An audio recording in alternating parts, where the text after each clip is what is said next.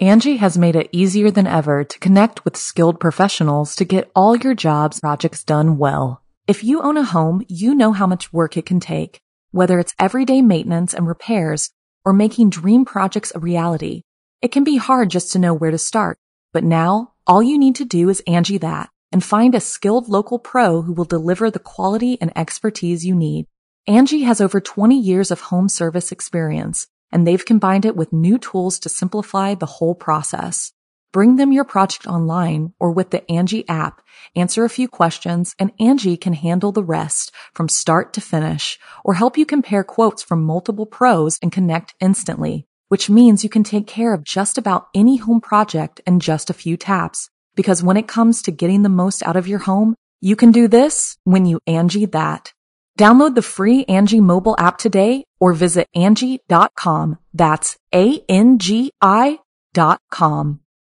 You can live out your MasterChef dreams when you find a professional on Angi to tackle your dream kitchen remodel. Connect with skilled professionals to get all your home projects done well. Inside to outside, repairs to renovations. Get started on the Angi app or visit Angi.com today. You can do this when you Angi that.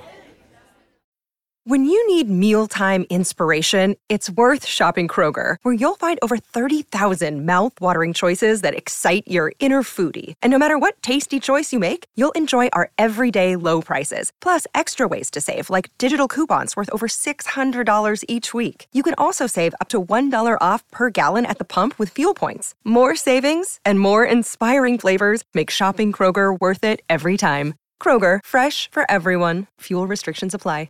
The following program is a production of Chilling Entertainment and the creative team at Chilling Tales for Dark Nights, and a proud member of the Simply Scary Podcasts Network. Visit simplyscarypodcast.com to learn more about this and our other weekly storytelling programs, and become a patron today to show your support and get instant access to our extensive archive of downloadable ad-free tales of terror. Thank you for listening and enjoy the show. If darkness is what you're after, seek no more. Your search is through. You haven't found the darkness, traveler. The darkness has found you.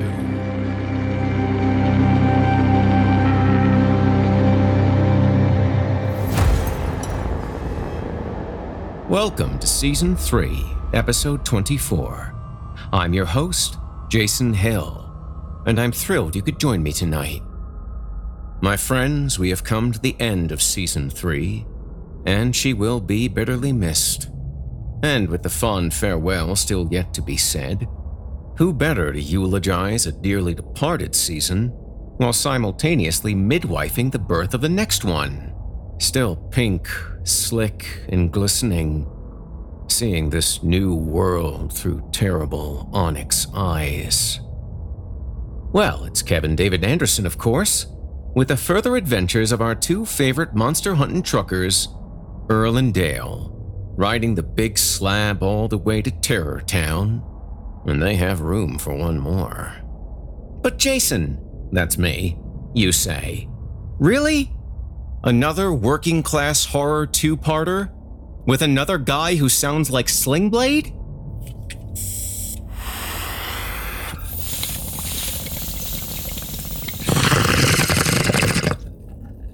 Um, yeah. yeah. You're listening to the standard edition of this program. If you'd like to show your support and enjoy ad free versions of this and all of our other episodes, as well as hundreds of tales from our audio archives dating back to 2012, visit simplyscarypodcast.com and click Patrons in the upper menu to sign up today to get instant access from our friends at Chilling Tales for Dark Nights. Thank you for your support. Now, let's check into that sleazy roadside motel where the sun dies and nightmares get in fights in the parking lot where faucets that leak the darkness need drip no further. Welcome, listener, to the Horror Hill Hotel. You haven't found the darkness. The darkness is down the hall past the first ice machine. You're going to want to go around a corner on your left, then down this little flight of stairs, through the door marked exit into this sort of uh, it's kind of like a courtyard, I guess. And you'll see a soda machine on your left. Keep going straight through these double doors into Building C, then it's just straight shot from there. You should see the darkness, as that's where the continental breakfast is usually served. If you can call it breakfast. I think you know what I mean.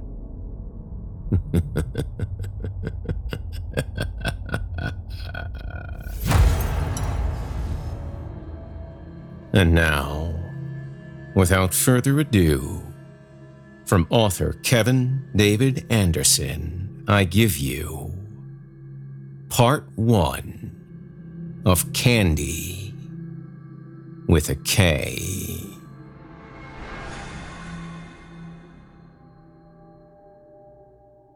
Part 1 Earl's Usual I thought you said we were going to Starbucks before heading out of town. We damn near passed them all.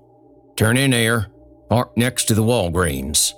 Earl gestured for a hard right into a shopping center parking lot. There's a nice little coffee shop right next door. That is not a Starbucks, Dale said, easing the 18 wheeler over. Said the place I was taking you to was Starbucks like. As in, I don't like Starbucks. Everybody and their toothless cousin likes Starbucks. Not me, no sir. They're all full of script writing, skinny jean wearing, vegan cupcake eating hipsters rubbing on their Tibetan meditation beads. Dale sighed, knowing Earl only went into an impromptu rant if he was trying to hide something, and Dale had a sneaking suspicion of what it was. Oh, hell, Earl. What's her name? Who? Earl said, trying to tuck in his t shirt. Dale put the ring with its two trailers into park, air brakes hissing. The poor non Starbucks barista I'll be watching you embarrass yourself in front of while I drink my coffee. Earl ignored his friend and jumped out of the cab.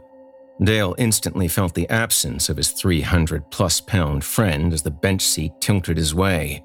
He hopped out and met Earl at the front of the rig, grinned, and said, Well, her name's Candy, if you must know. Candy with a K. And why do you think Candy, Candy with a K, is interested in talking to you? She blind? Have a poor sense of smell? No need to be hurtful. I have a relationship with the lady. She texted, asked me to stop by before we head up to Fresno. Texted? What are you, 16? Since when do you text? Everyone on the planet texts, Dale. Everyone except you. Earl headed toward the small corner coffee shop, with Dale in tow. You really need to keep up with technology. You can lecture me about technology when you replace that 8 track player in your cab. You know we can get Johnny Cash on the CDs now. Earl grimaced. Won't sound the same. Well, progress never does, Dale said. Earl stopped at the coffee shop door, put his thick digits on the handle, and took what seemed like a deep ceremonial breath. He looked inside through the door's porthole shaped window. Dale tried to see what or who Earl was spying on. His friend's large head pretty much obscured the view. You uh, gonna go in, or are you just gonna stare at her from out here? Earl turned around and met Dale's gaze. Please, Dale, don't embarrass me. When have I ever embarrassed you? Earl's brow hardened, eyes narrowed. I mean, recently. Earl took another deep breath and stared down at his boots. It was then that Dale realized that his friend was anxious. Nervous, even. Earl? Nervous? This is a man who has driven an 18 wheeler straight through the valley of the shadow of death while drinking a beer and giving the devil a one finger salute. And he was nervous about meeting a woman? A woman named Candy? Candy with a K? Dale pulled a handkerchief from his back pocket. Wipe your forehead, you're sweating like a stuck pig. Earl took it and dabbed his brow. Dale put a hand on his friend's shoulder. I got your back, buddy. Now suck in that gut and get on with it. After one more deep breath, Earl nodded and opened the door. The two big men stepped inside, one after the other, both removing their baseball caps. To the half dozen patrons of the tiny mom and pop coffee shop, the two truckers in the doorway were not to be ignored. Earl stood a very full bodied six foot two inches, and Dale, a bit leaner but by no means healthy looking, was at least a can of beer taller. Only a half inch of boot heel could take credit for their stature, and their road weary attire seemed to tell stories of lost highways and dark destinations. Earl ambled up to the counter, heading for a stool like he owned it. Not wanting to crowd his friend, Dale hung back a few steps and took in the place. It was nice. Not fancy, certainly not a Starbucks, but nice. Lots of tables, all dark wood, curtains on the windows, and big, deep chairs next to a faux fireplace with electric flames burning brightly, if not repetitiously. The corners were shadowy. Dale liked that. A place to blend in, disappear. A home. Hey, Dale, Earl said, waving him over and pushing out a stool with his foot. Dale stepped over just as a woman closed a small refrigerator behind the counter and began pouring cream into the line of orders. This here's Candy, Earl said. Candy, you've heard me mention Dale. The woman momentarily stopped what she was doing and faced Dale, holding out a hand. She was tall, thick. Her ebony features were striking, showing signs of age, lost beauty, and a hard life. Her eyes were a unique shade of pale blue, and the grip she used to take Dale's hand said she worked hard and took what was hers. Pleasure to meet you, Dale said respectfully. Thanks for coming by. I just need a minute to catch these orders up. In the meantime, can I get you two something? Earl, your usual? Earl shifted uncomfortably and half glanced at Dale. Um, no. I'll take a coffee. Black.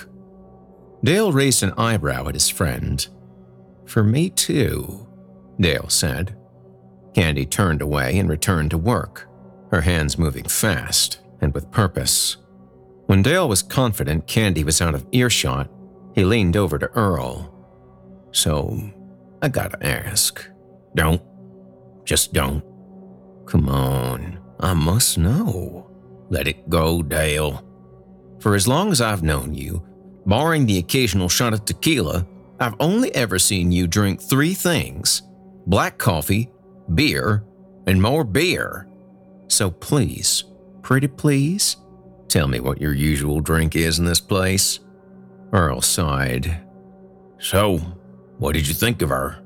She seems nice, and you're changing the subject. Just nice? Dale smiled. More than nice, Earl. Genuine, sturdy, no nonsense or bullshit about her. I liked her straight off. Now back to. I really like them eyes, Earl said. A man could get lost in those eyes. Sounds like a man already has. Now, are you going to spill it or. I'm back, Candy said. She held two black coffees and ushered them over to a table near a window.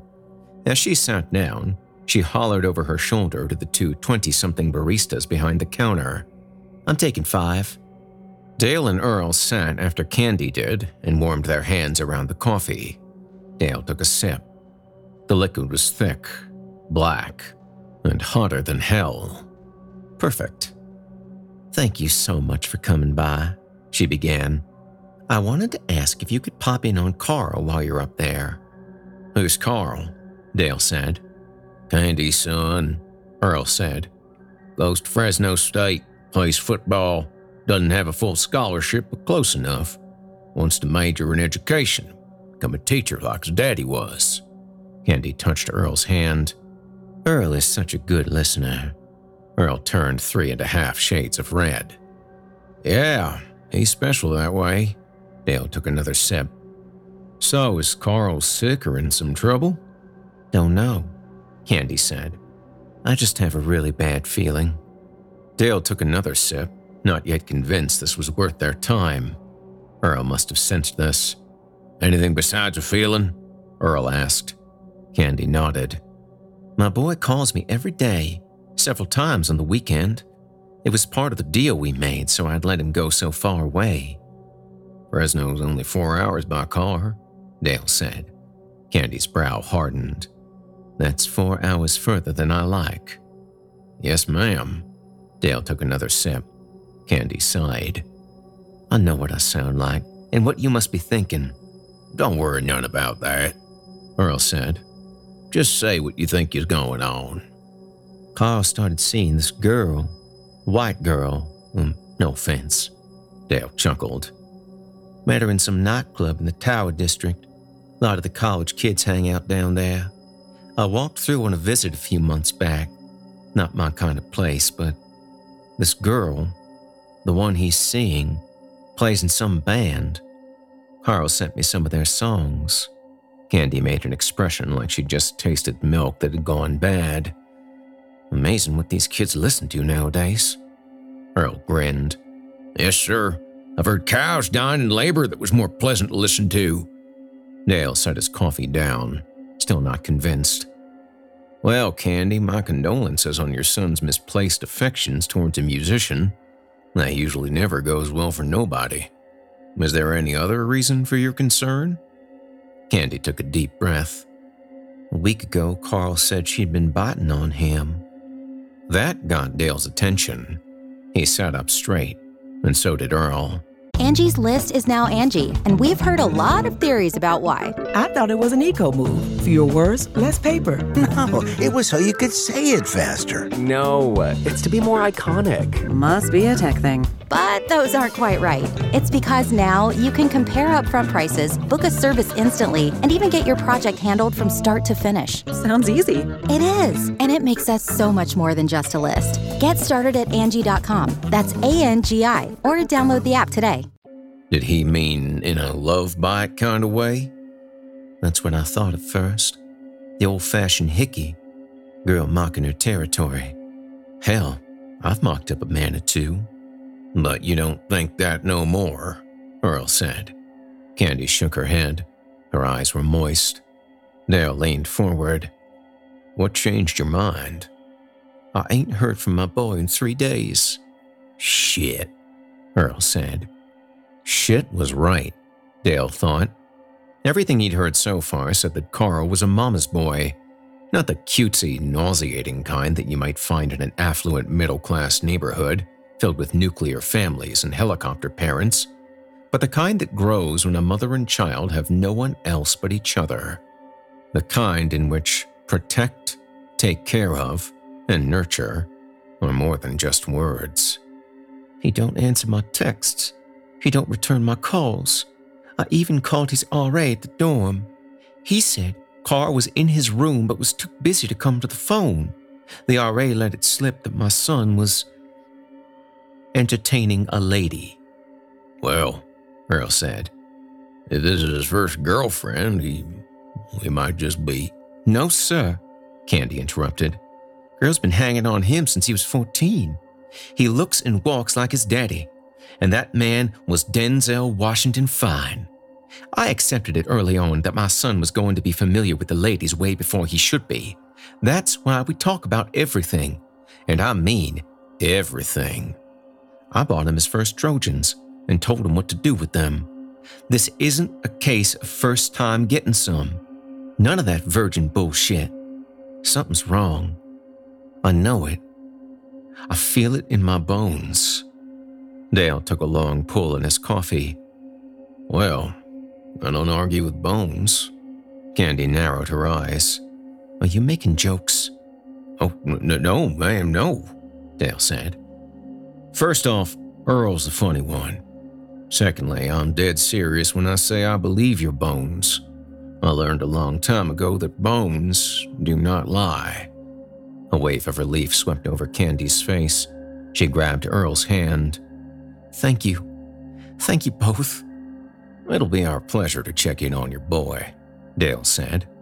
Ain't as much as I'd like to sit here and watch you work all day, Earl said. We needs to get on the road. Can we get a pot of this to go? Candy tapped Earl's hand. Sure thing. She jumped up and headed back to the counter. Did you know anything about what was going on here before we got here? Dale asked. Earl shook his head. I ain't been in here for five or so days.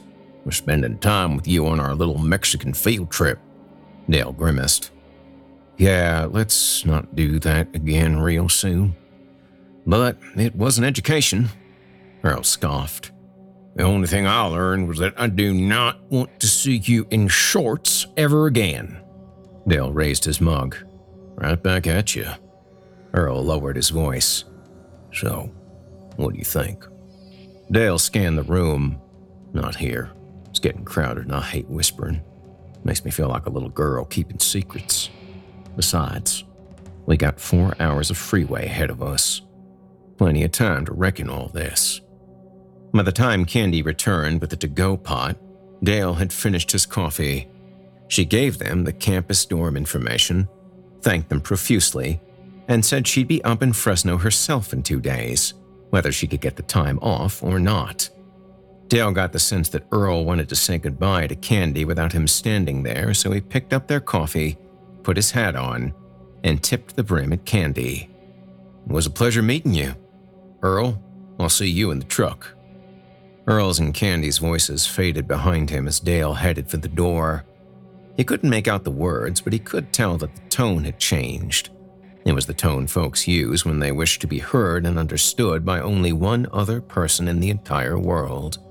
When Earl finally joined Dale in the cab, he did not immediately buckle up. He just sat there with a stupid middle school grin on his face. Dale let it go, put the truck in gear, and headed north. Almost an hour passed before they brought up the subject.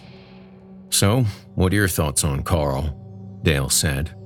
Earl rubbed his chin. I know we're thinking the same thing but there hasn't been one of them this side of Salt Lake since W was in office. Yeah, California and the Four Corners have been clean for a while. But if Carl's girlfriend is in a band, bands tend to travel, go on tour and such. Earl finished Dale's thought. Ah, shit. I thought we'd seen the last of them blood sucking sons of bitches. On the upside, at least we know what we're dealing with. Dale glanced over at his friend hoping to see the same exhilaration he himself was starting to feel at the prospect of putting down some good old fashioned nightwalkers. But it wasn't there. In its place was concern and a little dread. You ever met this boy, Carl? Dale said. Earl shook his head. Was looking forward to it, but not like this. Sure as hell not looking forward to telling his mama that Carl's in a bad way, even even that's how things are when we find him. I'm sure he's fine. Heck, we might have this whole thing wrong. I'm not always right, Dale said. You're preaching to the choir on that front, good buddy. Hey, I said I'm not always right, Dale snapped. But I'm not often wrong. Earl folded his arms. Mexico, Bermuda shorts, no suntan lotion. Need I say more? Yeah, I was wrong on that in a big way. I healed up nice, though. Earl suddenly found his smile, pointing at a sign. Hey, Dirty Crank is coming up in the next few exits. Nice place. Lots of memories there. Dale remembered the roadhouse that mostly catered to outlaw bikers very differently.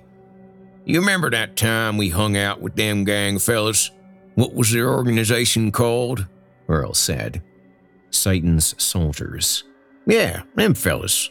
We played darts or some such. You did not play darts. They threw darts at you. Well, they were just funning. One of them tried to knife you in the back. Yeah, Earl smiled. Good times.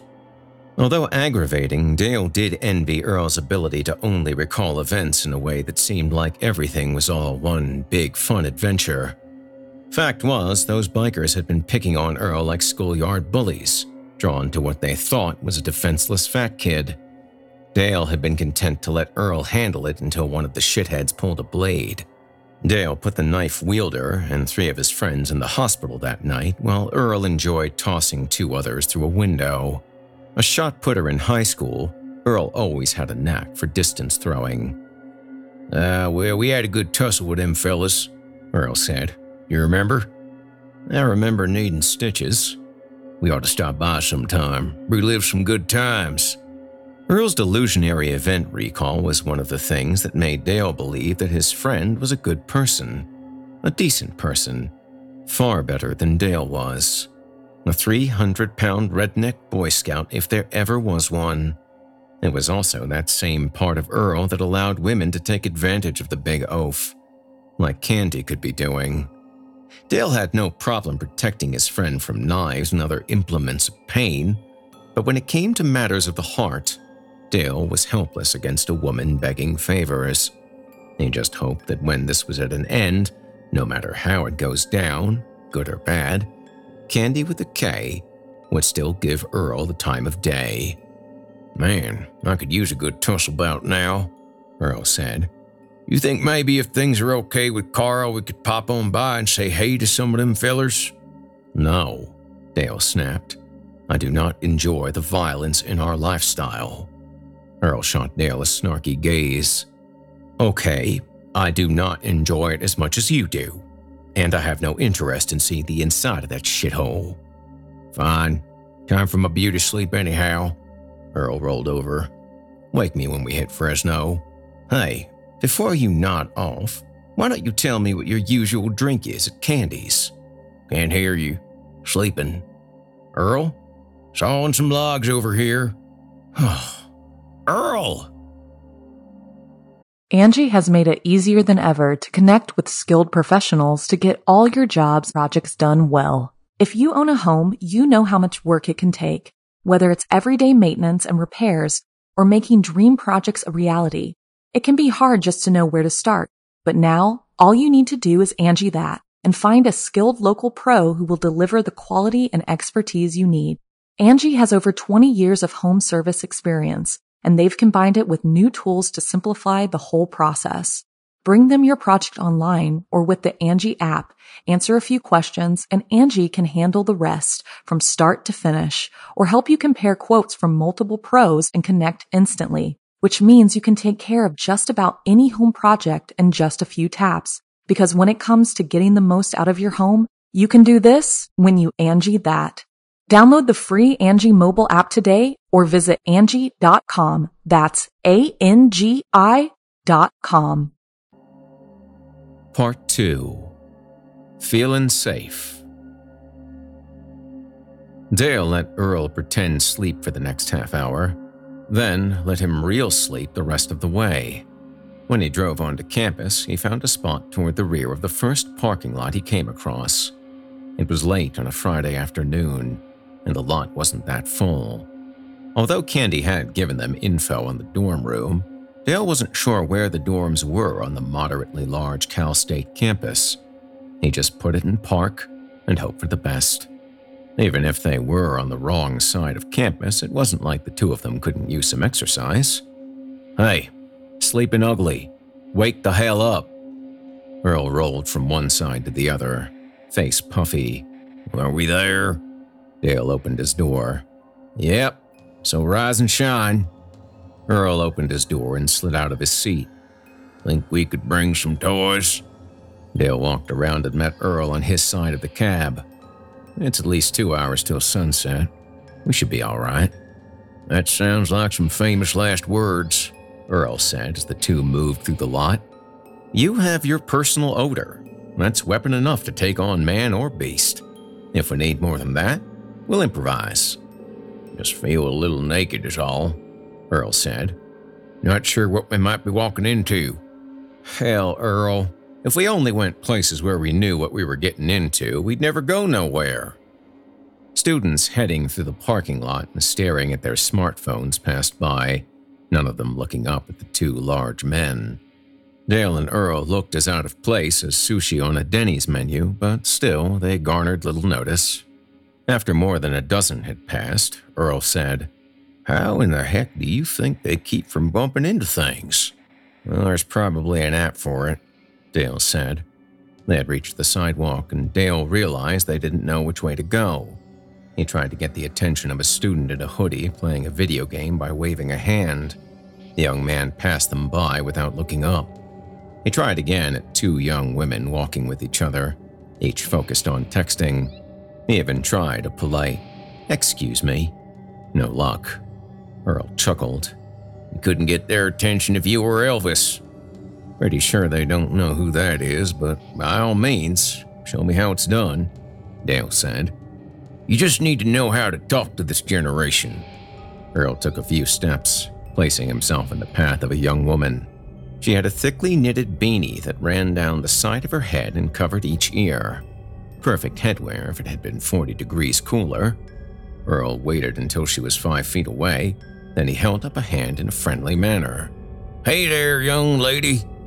The young woman immediately stopped, looked up from her iPad with wide brown eyes.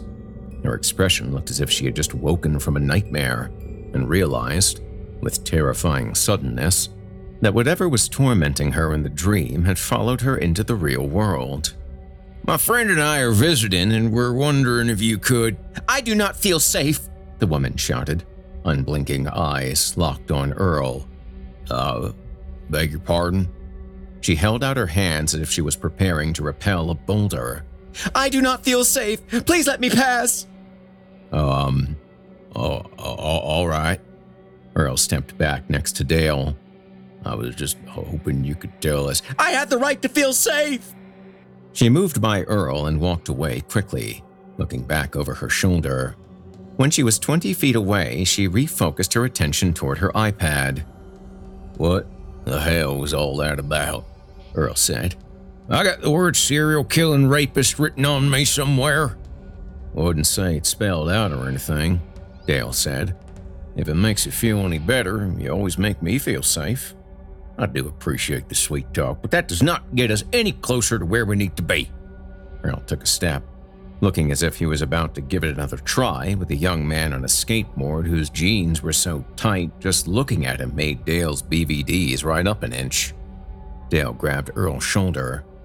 As entertaining as it is watching you bring the generations together, I think I know how to get there. Earl furrowed his brow. Got some sort of enhanced powers of navigation I was unaware of? No. I just thought we'd glance at that campus directory over there. Dale pointed up the sidewalk. Well, that works, Earl said, with some relief. After scanning the directory, Dale was pleased that his choice of parking lots was not the closest to the dorms, but it wasn't the farthest either.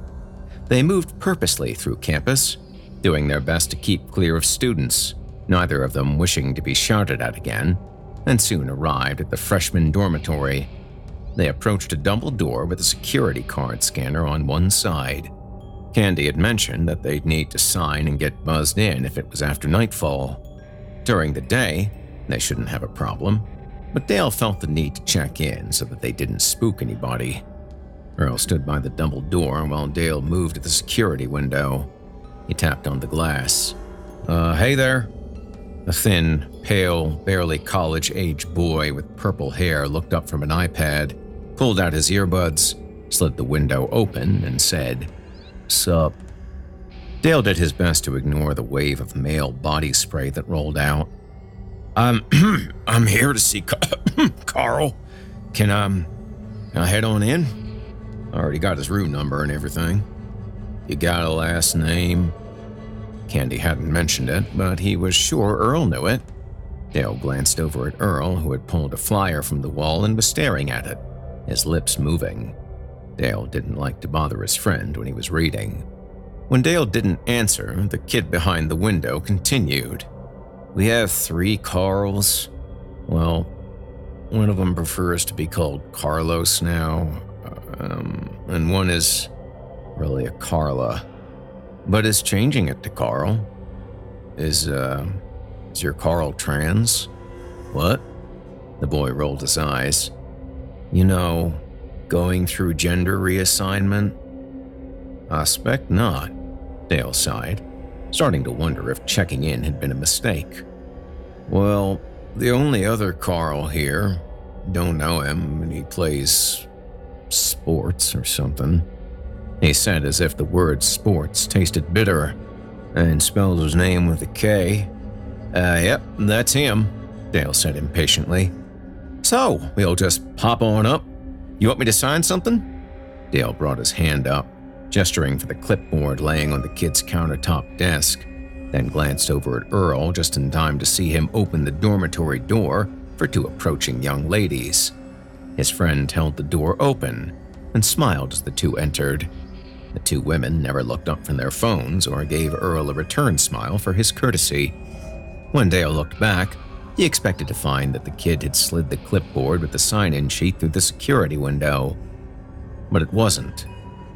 In fact, it was further away, and the kid's hands were covering it as if it were top secret intel. Are you family? What? Dale said. Carl, with a K. Are you his family? No, a friend of the family. See, his mom asked us, if you're not family, I'll have to call up and check if he knows you. Uh, see, he don't answer his phone. That's, Hey Dale, Earl shouted as he held the door open for another female student. What's the holdup? I'm working on it, Earl, Dale shouted back, then narrowed his eyes at the boy. See, he don't answer his phone, not even when his mom calls. That's part of the reason we're here. So, we're just gonna go check on him real quick like. We'll be out of your purple hair in no time. The boy shook his head. If you're not family, I cannot let you in. Dale took in a long, deep breath as he looked down at his boots. The same boots he was mentally kicking himself with for allowing his polite nature to get the better of his instincts. Why he had to relearn that same damn lesson over and over was beyond him. He exhaled hard, looked back to the glass, and said, Look here, Sparky. My name is Theo. Of course it is, Dale said. Why don't you take a look at my friend over there? The young man leaned forward, taking in Earl's size. Dale took a little step back. Now, take a gander at me. Even though Dale was beefy, it was easy to see that there was more muscle in one of Dale's arms than the kid had in his entire body. And now, just for shits and giggles, take a look at yourself. What are you? 90 pounds of cotton candy and body spray? Dale was a little surprised that the kid actually did. When the young man looked back up, Dale continued. It's pretty clear that the door my friend is holding open at the moment is not locked. Dale looked over and shouted, Earl, hold on to that door. Yes, sir. So, when you say you can't let us in, you looking like you look and us looking like we look, I'm just curious. How exactly are you going to make that happen? Dale narrowed his eyes. I'll give you a sec to do the math on that one. The boy seemed stunned. Clearly, in a situation he had heard was possible, but couldn't remember what they said to do during his five minute orientation.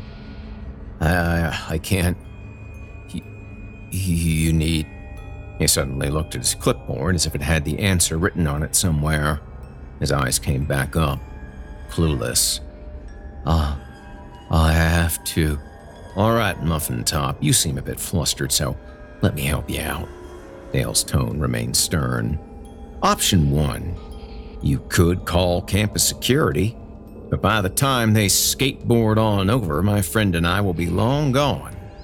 Now, what I recommend is option two. Um, which is you relax Go back to whatever you were doing on that device and pretend that I'm smart enough not to have walked over here to talk to you in the first place. You get my meaning? Sparky? It's.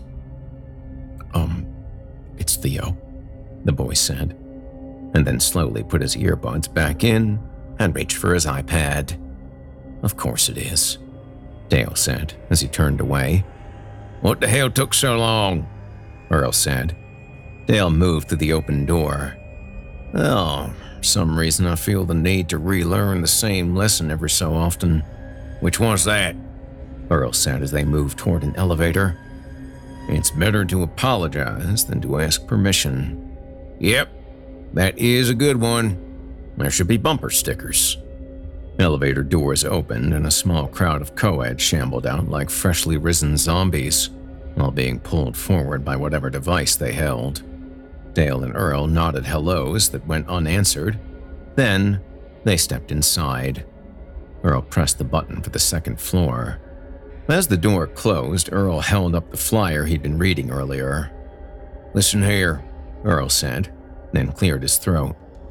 You have the right to feel safe.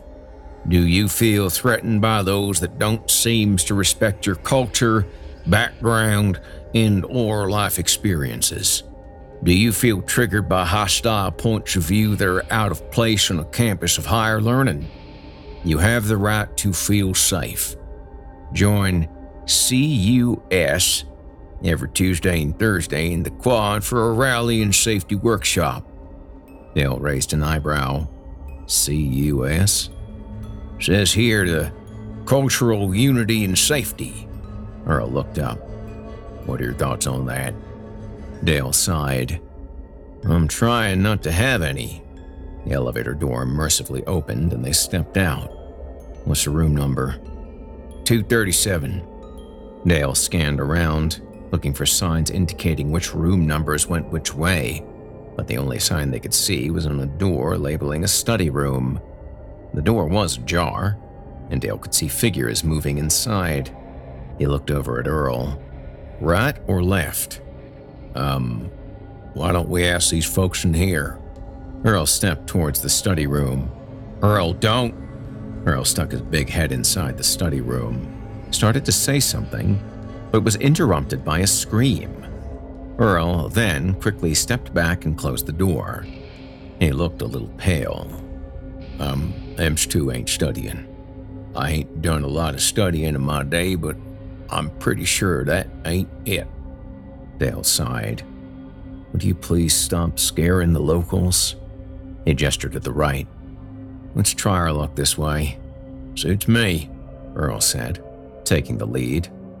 The hallways were wide, but not wide enough for the two to walk side by side, so Dale fell in behind his friend and listened as Earl read the room numbers out loud. The corridors were mostly empty, and there was a general calm in the air. Maybe it was the soft colored paint on the cinder block walls, or the retro mini lounge areas they passed every time they took a corner, but there was a sense throughout that everything was okay, copacetic, groovy, no reason to fret which is why Dale suddenly became alarmed when they finally found Carl's room. It was as if the area around Carl's room was in a different building entirely. The air felt heavy and thick. Dale could feel it settling on his bare arms, and he wanted to wipe it clean. And the smell musty, dank, a sick room that hadn't been aired out even though the patient had died weeks ago. Earl faced the door, grimacing. What is that smell? Dirty wet dog. Earl nodded, then ran his fingers over the door.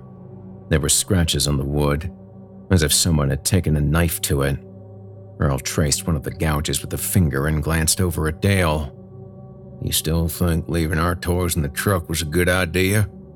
Dale lowered his voice. Well, I didn't say it was a good idea. If Carl's girl is what we expect her to be, and she's in there right now, we should be able to handle the situation. We can improvise. If your overconfidence gets me up and killed, you will not be getting a Christmas card from me this year, good buddy. Noted, Dale said. A soft moan drifted out from under the door. Sounds alive, Earl said. Or thereabouts. Another moan followed, so close the first one hadn't yet faded. Dale couldn't tell if they came from a male or female, which didn't bother him, but what did make his skin crawl was that he couldn't tell if the sounds were of pleasure or pain. longer I stand here, the more questions I have, Earl said. He took a breath, then knocked on the door. A moan answered, long, not caring who was listening. Then Dale knocked harder. The door shook. Hey, Carl, open up, Earl shouted. Your mom sent us to check on you. They could hear movement inside, shuffling. Then something fell. A lamp, possibly, crashing to the ground. Then Dale swore he heard a growl, deep and animal like. It suddenly faded and became a whimpering moan like before. Getting tired of the view from out here, Earl said, and without taking a breath, he put his shoulder and considerable weight into the door. The door popped like a champagne cork, and Earl stumbled inside. Dale reached out and grabbed his friend before he went too far into the dark room. A ragged curtain covered the room's only window. Only a few beams of light escaped the curtain, casting a soft glow. There was a single bed on either side of the narrow room. The one to the left was empty, but the one on the opposite side writhed with movement. Legs and arms hung off the side of the worn mattress, and a thin, wet sheet draped over what looked like two intertwined bodies. Dale searched for a light switch but ended up knocking a pizza box and some dishes off a shelf. The box bounced on the floor and mixed well with the other garbage and debris covering the dorm room carpet. Soda cans, partially full containers of Chinese food, and that was just the stuff he could see. Earl stepped across the room, garbage crunching under his boot heels, and flung the curtain open. Light filled half the room, but didn't directly fall on the occupied bed, leaving the forms unlit. Carl, Earl said. Is that you? The young man sat up as a female form slid to one side, long, disobedient hair covering her nakedness. Carl attempted speech, but clearly wasn't awake enough for that. An unruly parade of syllables fell out of his mouth until his ears must have registered that he wasn't saying anything. He put both hands over his face feeling around as if he was trying to find something familiar. Earl started to move toward the bed, but stopped abruptly as the woman pushed herself up. Her bare legs swung out, feet touching down on the garbage covered carpet. Dale tensed and reached for a bookend on the shelf. It was heavy and felt like a statue of some kind. Not killing bloodsuckers heavy, but heavy enough to get one's attention. She rose from the bed, nude and unashamed. Her skin glistened with sweat. Long strands of black hair clung to her cheeks, neck, shoulders, and chest. She made no effort to pull the hair away, get the unruly, velvety strands under control. She just let them lay wherever her recent activity had placed them. Earl stepped back until he stood next to Dale, and even though he didn't need Earl to stand next to him, Dale felt much better when he did. He glanced down at the floor and took notice of how close the sunbeams were to her feet. Dale gestured to what he hoped was a bathroom off to the left of the dorm room. Miss, why don't you go freshen up? Give us a minute here with Carl. And maybe put some clothes on, Earl added. We can see all the way to Christmas. Her head tilted slightly. One yellow tinted feral eye became visible through untamed hair. She seemed to scan Dale up and down, a half smile snaking its way up one hair covered cheek.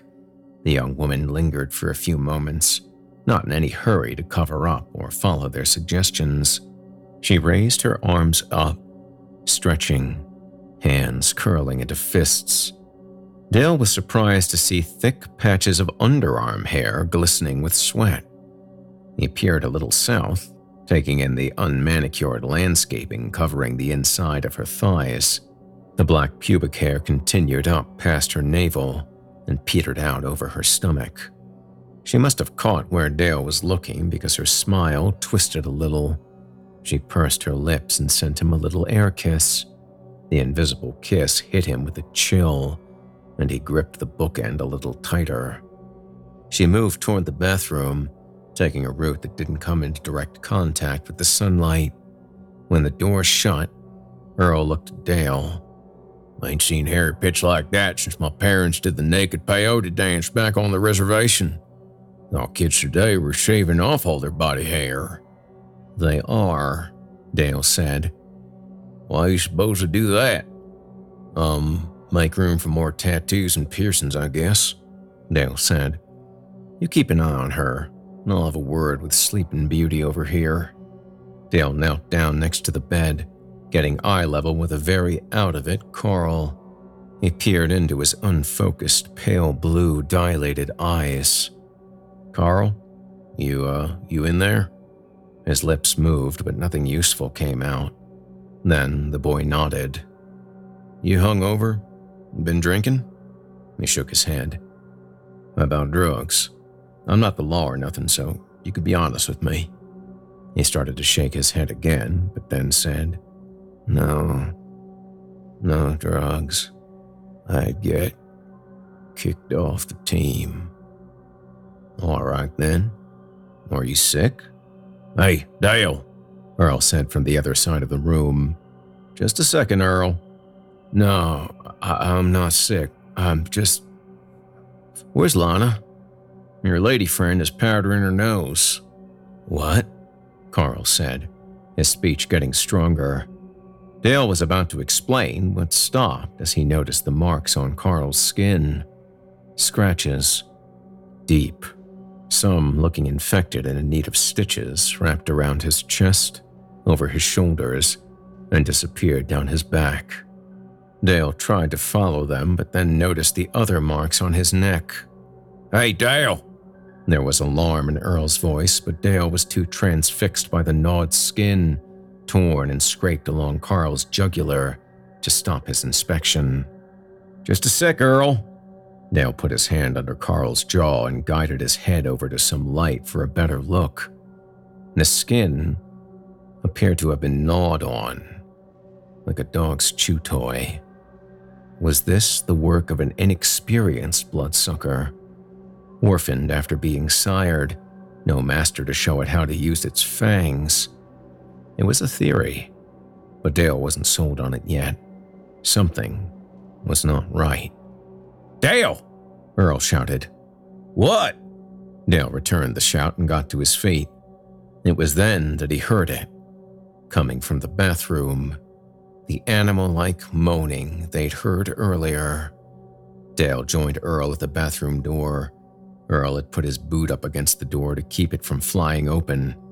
They stood quietly for a moment as items crashed to the ground inside. The moans came again. Then there was a scream. A scream derived from pain, but one that also seemed to delight in its anguish. Oh no. Not again, Carl said, drawing his knees to his chest. She's coming. She's coming. Who's coming, kid? Dale said. She'll be mad, Carl added. So mad. Carl, Earl said. Who's coming? Carl said nothing, just pointed to the bathroom door. And there was a loud, scraping sound. Claws on glass. Dale stepped away from the door and put his hand on the handle. Earl met Dale's eyes. Are you sure that's a good idea? How many bloodsuckers you put down from the other side of a door? Um, zero, Earl sighed, then stepped away from the door, hands held up in surrender. On three, Dale said. Earl nodded unenthusiastically. Dale counted down, and when he reached one, he yanked the door open. The two large men stood shoulder to shoulder, staring into the dimly lit bathroom. The woman stood in the middle of the room, broken glass under her bare feet. Her pubic hair, which was thick before, was now an overgrowth of blackness covering her legs, reaching toward her breasts. and intertwining with the distending hair from her armpits. It was then that Dale realized that the hair from her scalp he had earlier thought clung to her face with sweat was, in fact, growing from her face, black, thick, and outlining a protruding, vicious snout. The creature growled. Oh, crap on a cracker, Earl said as the woman reared back with clawed hands. Before she lunged, Dale swung the door shut, and the two men put their weight against the thin wood. That is not a bloodsucker, Earl announced. Yep, I got the status update, Earl. The werewolf, heavy and strong, hit the inside of the door. Claws scraped the wood. Not again, Carl mumbled. Keep her off me, please. A howl erupted from the bathroom, long and loud. It echoed against the porcelain and tile like a blast from a foghorn. Oh no, we don't need to bring any toys, Earl said. Not now, Earl. We'll just improvise, he says. Could you bust my balls later? Oh, count on it, Earl said. A thunderous roar boomed from inside, then a hair covered hand exploded through the top of the door, just above Earl's head. Its claws arched down toward Earl's face, but before they thrust into his forehead, Earl reached up with both hands and caught the creature by the wrist and twisted hard to the right. Earl's wide eyes met Dale's, and Dale could see that his friend was struggling to hold on to the creature. His friend had the tiger by the tail and could not let go. Dale! What? Dale! What? I do not feel safe. The Angie's list you know and trust is now Angi, and we're so much more than just a list. We still connect you with top local pros and show you ratings and reviews, but now we also let you compare upfront prices on hundreds of projects and book a service instantly. We can even handle the rest of your project from start to finish. So remember, Angie's list is now Angi, and we're here to get your job done right. Get started at Angi.com. That's A N G I, or download the app today. You can live out your MasterChef dreams when you find a professional on Angi to tackle your dream kitchen remodel. Connect with skilled professionals to get all your home projects done well. Inside to outside, repairs to renovations. Get started on the Angi app or visit Angi.com today. You can do this when you Angi that. Part 3 Bears, Gorillas, and Puppy Juice. The hairy wrist writhed in Earl's grasp, and Earl's fingers were slipping. Can you pull it out more? Dale shouted. Pull it out more? That doesn't seem to be the best of ideas. Just trust me on this. Earl grunted, put a boot up against the door, and pushed off. The creature's forearm began to emerge, and Earl strained against the thing's rage. When Dale saw a hairy elbow, he reached up with both hands and grabbed the forearm. Toward me on three, Dale said. One, two. Both men forced the creature's trapped arm in Dale's direction. There was a snap of bone, immediately followed by a howl that felt as if it could blow the door off its hinges. They released the limb and stepped back. The broken appendage dangled like a damaged pendulum, twisting off its designated route. Its owner growled and slowly withdrew its arm. Protruding bone hung it up on the jagged wood outlining the hole in the door. But with a violent and clearly painful tug, the busted appendage disappeared back into the bathroom, wooden shards tumbling to the trash covered floor in its wake. Well, that was all kinds of fun, Earl said. Hell, I've had an easier time holding on to a greased pig.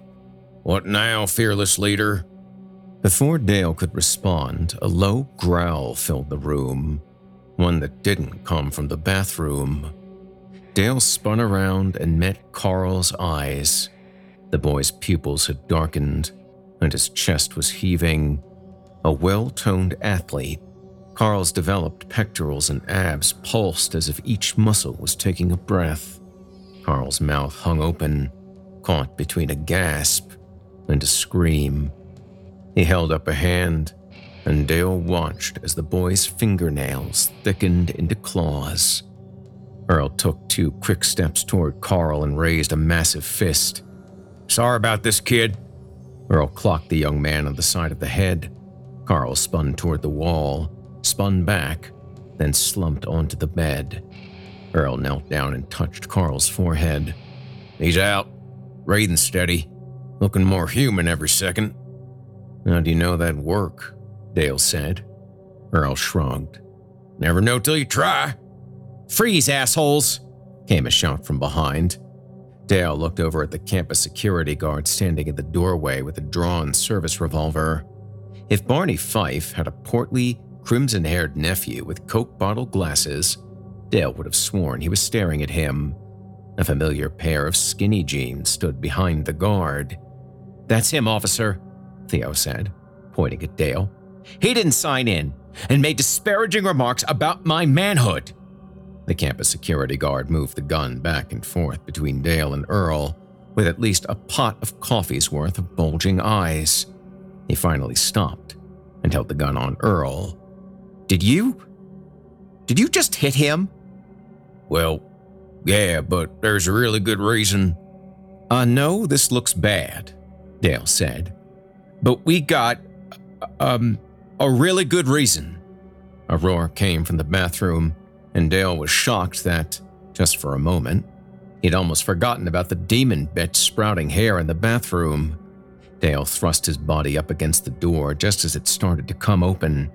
Earl was next to him in a second, and they were back to where they'd been just a minute ago, except this time, there was a gun pointed at them.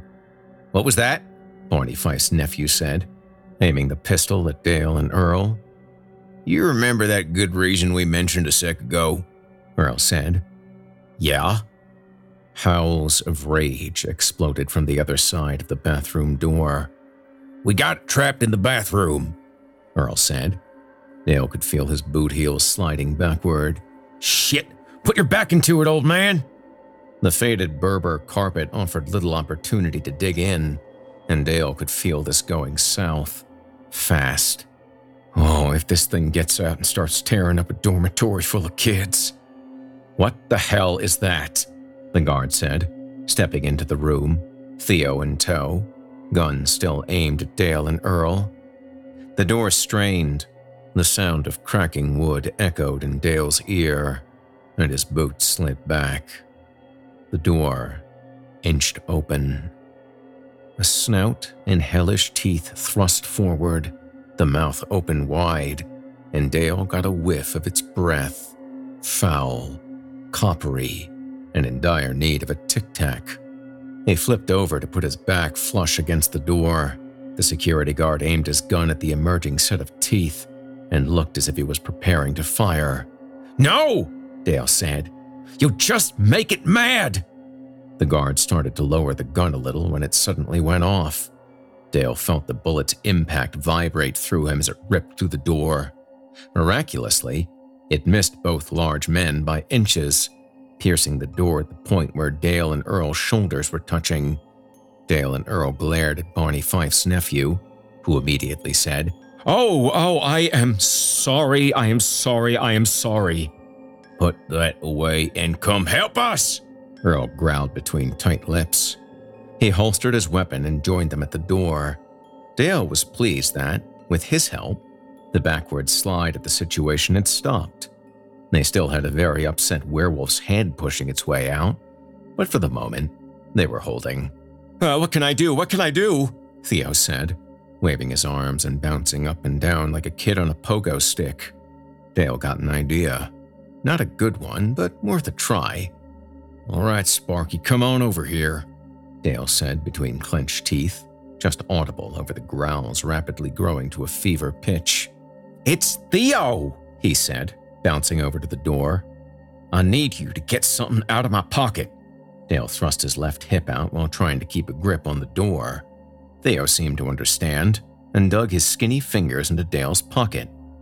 What am I looking for? A ring. Theo withdrew his hand. A few candy wrappers fell out, but clasped in his narrow digits was a ring. A man's wedding ring. Hey, is that? Earl said.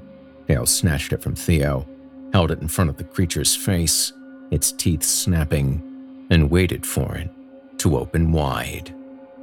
When it seemed that the mouth was as open as it was gonna get, Dale tossed the silver ring deep down its throat.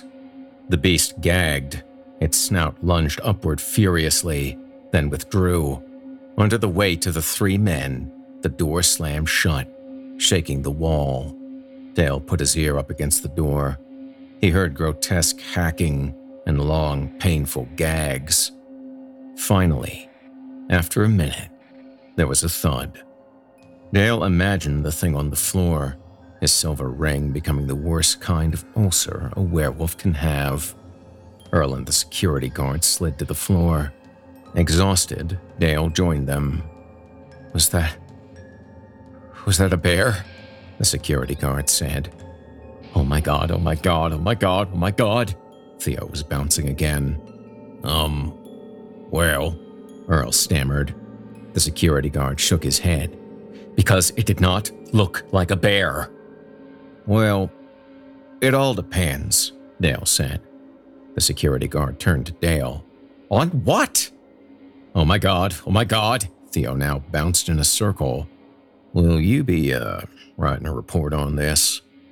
I kinda have to, he said. I fired a gun inside a student dorm. Hell, I've never even drawn my weapon before. Well, in that case, Earl said, it were a bear. The security guard stared forward blankly. What the hell is a bear doing in the dormitory? I mean, how would it even get inside? All fascinating questions, Earl said, leaning forward and meeting Dale's gaze. I got one for you, old buddy.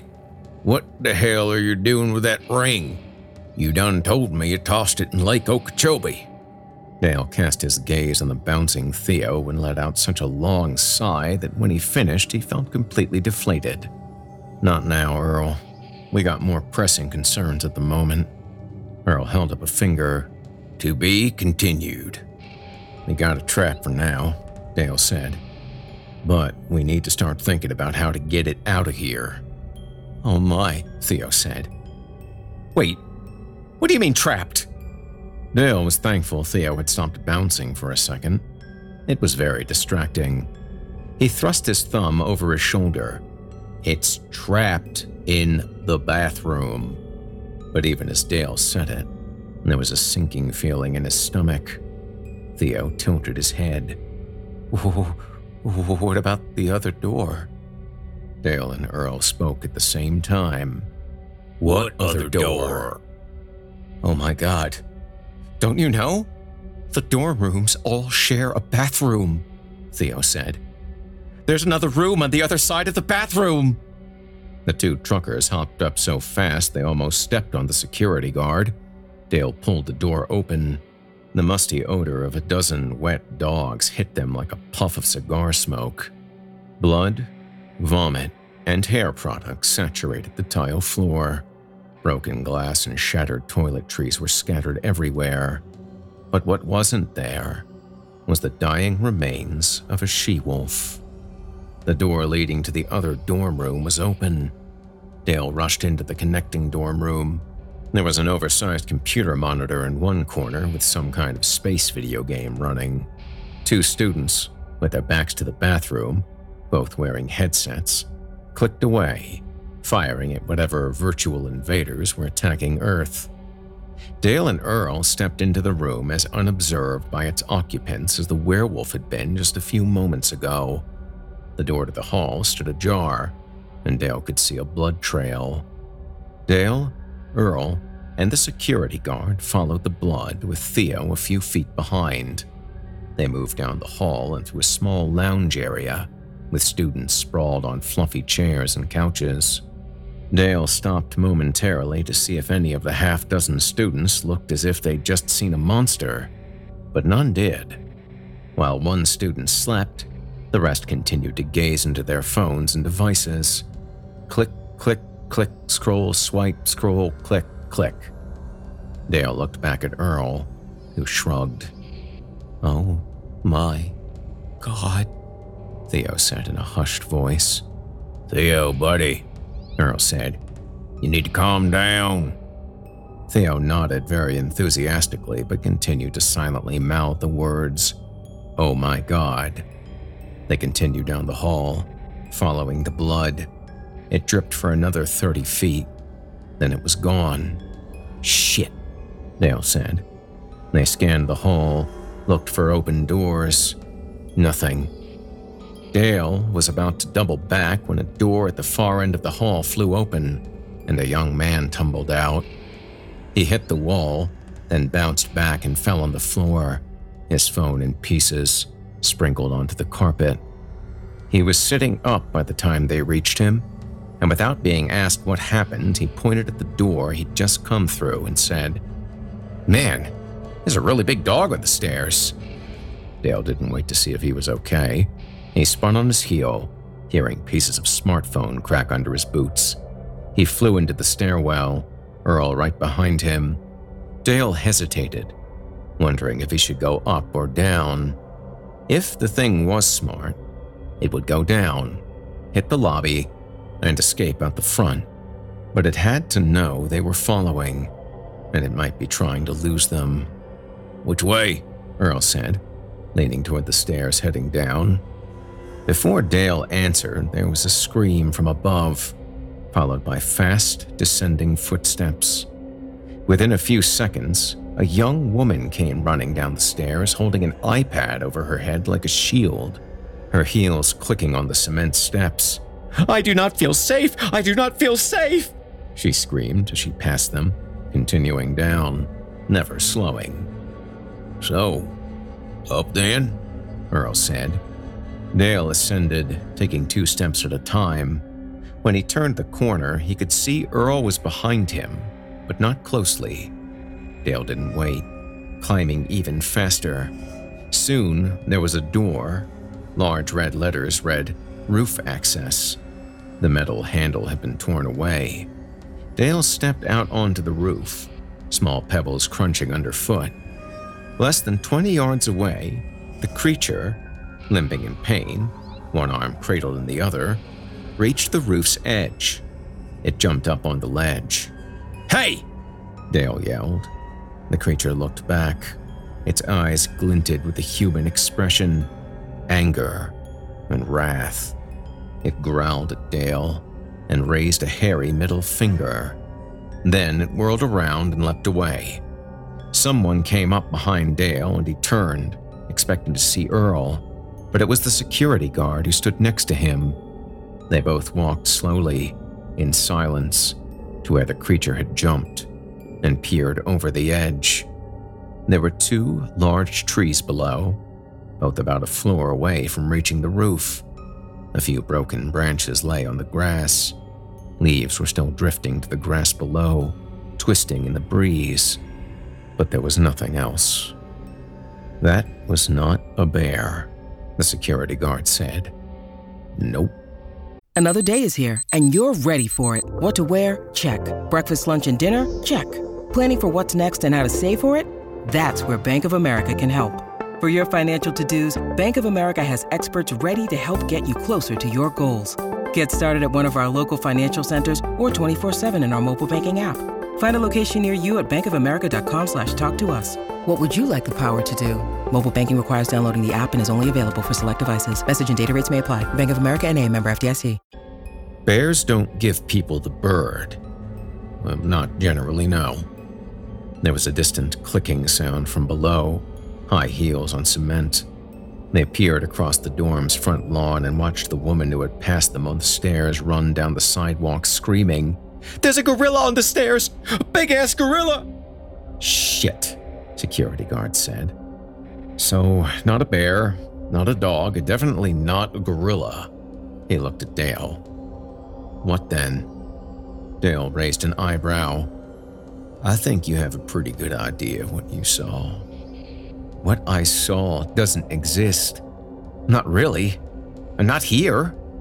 What's so special about this place? It's not special, but there, there aren't things like that here. Transylvania or, or London or New York, maybe? But Fresno? Sounding winded, Earl finally arrived. Whew, what a miss? The security guard met Earl's exhausted gaze. There are werewolves in Fresno. Uh, apparently. Earl slapped a heavy hand on the guard's shoulder. Oh, good. Everyone's all caught up then. Jesus, Earl, you gotta get in shape, Dale said. I've been up here a day and a half waiting on you. Earl took a deep breath. I am in shape. It's more love machine than Stairmaster. Where'd you get to? Dale pointed down to the grass. Skedaddled. Earl looked over the edge. Well, shit on a shingle. We're not gonna get our run in on time this week, are we? It does not appear so, Dale said, looking back as Theo stepped out onto the roof and jogged over. Oh my god, is it here? Is it here? Theo's eyes were wide, his hands were shaking. Dale got the impression that if this kid didn't get a grip soon, he'd explode. Hey, I want to thank you, Sparky, for helping me out back there. We were in a tight spot, and you did not lose your cool. The enthusiasm faded a bit from Theo's face, just enough to convey that he was not excited about his new nickname. Trust me, Earl said. That is high praise coming from him. Okay, Theo said. Thanks, I guess. A siren sounded below. Two campus security cars moved toward the dorm. Oh, yeah, I called for backup, the security guard said. Sparky, can you do me one more solid? Dale said. Theo nodded enthusiastically. Hop back down to Carl's room and sit with him. Don't let him leave. Can you do that? Theo clearly realized that he was taking instruction from someone he did not know, and briefly looked at the security guard, seemingly asking if he should comply. The security guard nodded. That's a good idea. Make sure he's all right. When Theo was out of earshot, the security guard said, Does Carl have something to do with that thing? She's his girlfriend, Earl said. Lana, the security guard said. That was Lana? You know her? Earl said. Well, yeah, she's the lead singer in a band that headlines over in the Tower District. Doesn't talk very much. They're playing at the Blue Oyster Club tonight, I think. Dale felt it was awfully convenient for him to know all of this. He turned to the security guard and noticed his name tag. Steve, how exactly did you come by this info? He stuck his thumbs in his gun belt. Hey, I'm a hip guy. I go clubbing. I know about bands and music and cool stuff. Steve, I got Carl to save, werewolves to kill. I don't have time for bullshit, Dale said. Fine, Steve said. The coaching staff with alumni funds pay us under the table to keep an eye on their players, check out who they're seeing, hanging out with, keep an eye out for drugs and whatnot. You spy on the players, Earl said. No, not really.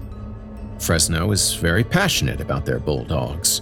College sports are serious business here, especially football. They're just looking out for the players, the university, the whole program.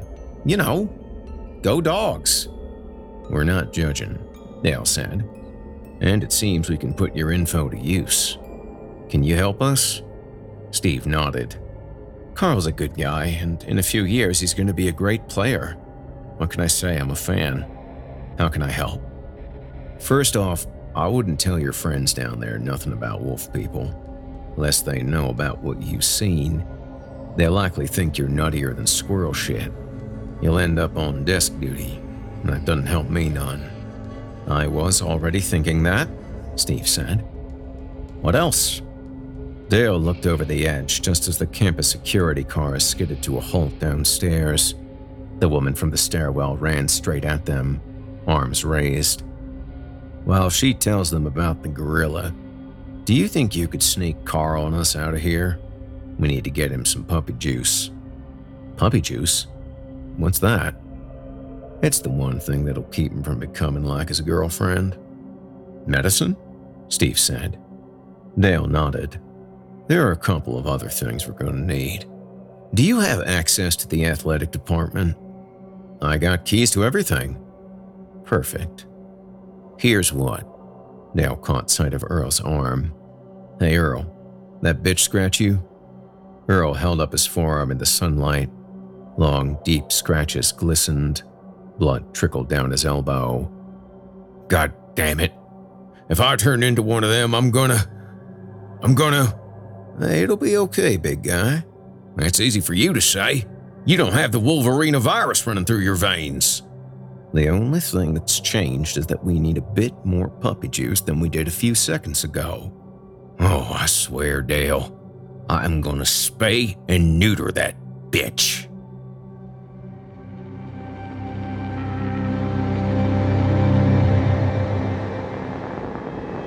You've been listening to part one of Candy with a K by author Kevin David Anderson. For part two and the electrifying conclusion to Candy with a K by Kevin David Anderson, be sure to tune in again next week for our season four premiere. I'd like to personally thank you for joining me for this episode of Horror Hill. Don't forget to tune in again next week when I yet again regale you with a handful of tales to terrify, plumb from the most depraved depths of the human imagination. Candy with a K was written by and presented courtesy of Kevin David Anderson. Anderson's debut novel, the geeky cult zombie romp Night of the Living Trekkies, is a funny, offbeat novel exploring the pop culture carnage that ensues when the undead crash a Star Trek convention. His latest book, Midnight Men The Supernatural Adventures of Earl and Dale, was inspired by the short story Green Eyes and Chili Dogs, produced by yours truly, Jason Hill, and heard on my own YouTube channel and on the Simply Scary Podcast Season 3, Episode 6. Anderson's stories have appeared in over a hundred publications and on fantastic podcasts such as the Drabblecast, Pseudopod, the No Sleep Podcast, Horror Hill, and the Simply Scary Podcast. Additionally, he is an active member of the Horror Writers Association and currently works in special education. For more information on him, visit kevindavidanderson.com. If you enjoyed what you've heard on today's program, please take a moment to stop by our iTunes page or wherever else you listen to your favorite podcasts and leave us a five star review and a kind word. It makes a huge difference and would mean a lot to me. If you'd like to hear more lengthy tales, be sure to take a look at my audiobooks, available now on audible.com if you'd like to hear a premium ad free edition of tonight's and all of our other episodes, visit simplyscarypodcast.com today and click the patrons link in the menu at the top of the screen. You'll find yourself at chillingtalesfordarknights.com, where you can become a patron for as little as $5 per month and get access to our entire audio archive dating back to 2012 including past episodes of this program, all of our other shows, and hundreds of standalone releases, all of them ad free and available to download or stream. If you happen to use Facebook, Twitter, Instagram, or YouTube, you can follow and subscribe to Chilling Tales for Dark Nights there, where you'll get all of our latest updates and new releases and have the chance to interact with us each and every week. You'll find me personally on Facebook, Twitter, and Instagram as well. Until next week, listener, when we meet up once again atop the horror hill for another dance with darkness. I bid you good night Sleep tight, listener. And whatever you do, if you hear scratching at your door, don't open it. The darkness may have found you, but it's up to you to let it in.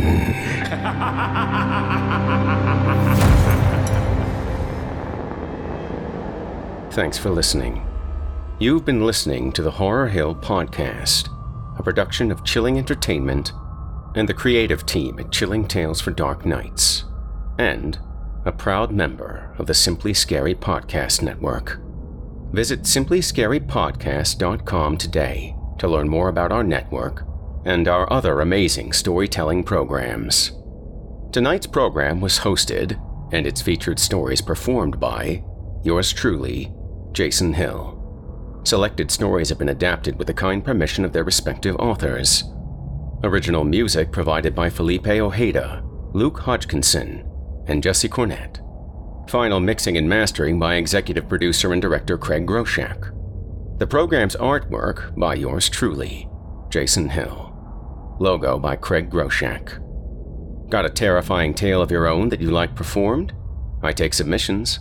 Email it to us today at submissions at simplyscarypodcast.com to have your work considered for production in a future episode of this show. That's submissions at simplyscarypodcast.com. If you enjoyed what you heard on tonight's program and are joining us on your favorite podcast app, subscribe to us to be sure you never miss an episode and leave us a five star review and a comment. Your feedback means a lot to me. You can also follow Chilling Tales for Dark Nights and yours truly on social media to connect anytime and get the latest updates on this and our other programs. If you're listening on the Chilling Tales for Dark Nights YouTube channel, do us a favor and hit the subscribe button and the bell notification icon for Chilling Tales for Dark Nights as well to get more spooky tales from me and the crew, and another episode of this program each and every week. And don't forget to hit the thumbs up button to tell us how we're doing and leave a kind word. And don't forget to visit us at chillingtalesfordarknights.com and consider supporting the team by becoming a patron. In addition to helping us out, you'll get exclusive access to our audio archive and ad free downloads of all your favorite stories, including those you've heard on this program. As for me, I'll be back next week with more terrifying tales to keep you up all night. If darkness is what you're after, listener, your search is over. Yet, let it be known, you haven't found the darkness. The darkness has found you.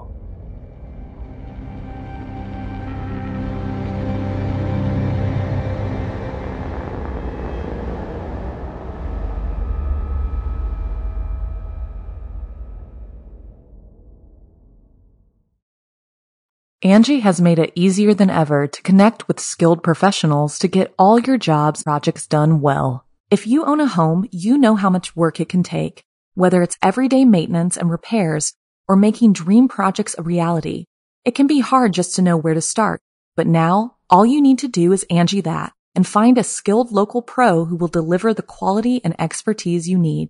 Angi has over 20 years of home service experience and they've combined it with new tools to simplify the whole process. Bring them your project online or with the Angi app, answer a few questions, and Angi can handle the rest from start to finish or help you compare quotes from multiple pros and connect instantly, which means you can take care of just about any home project in just a few taps. Because when it comes to getting the most out of your home, you can do this when you Angi that. Download the free Angi mobile app today or visit Angi.com. That's A-N-G-I dot com. Angie's list is now Angi, and we've heard a lot of theories about why. I thought it was an eco move. Fewer words, less paper. No, it was so you could say it faster. No, it's to be more iconic. Must be a tech thing. But those aren't quite right. It's because now you can compare upfront prices, book a service instantly, and even get your project handled from start to finish. Sounds easy. It is, and it makes us so much more than just a list. Get started at Angi.com. That's A N G I, or download the app today. You can live out your MasterChef dreams when you find a professional on Angi to tackle your dream kitchen remodel. Connect with skilled professionals to get all your home projects done well. Inside to outside, repairs to renovations. Get started on the Angi app or visit Angi.com today. You can do this when you Angi that.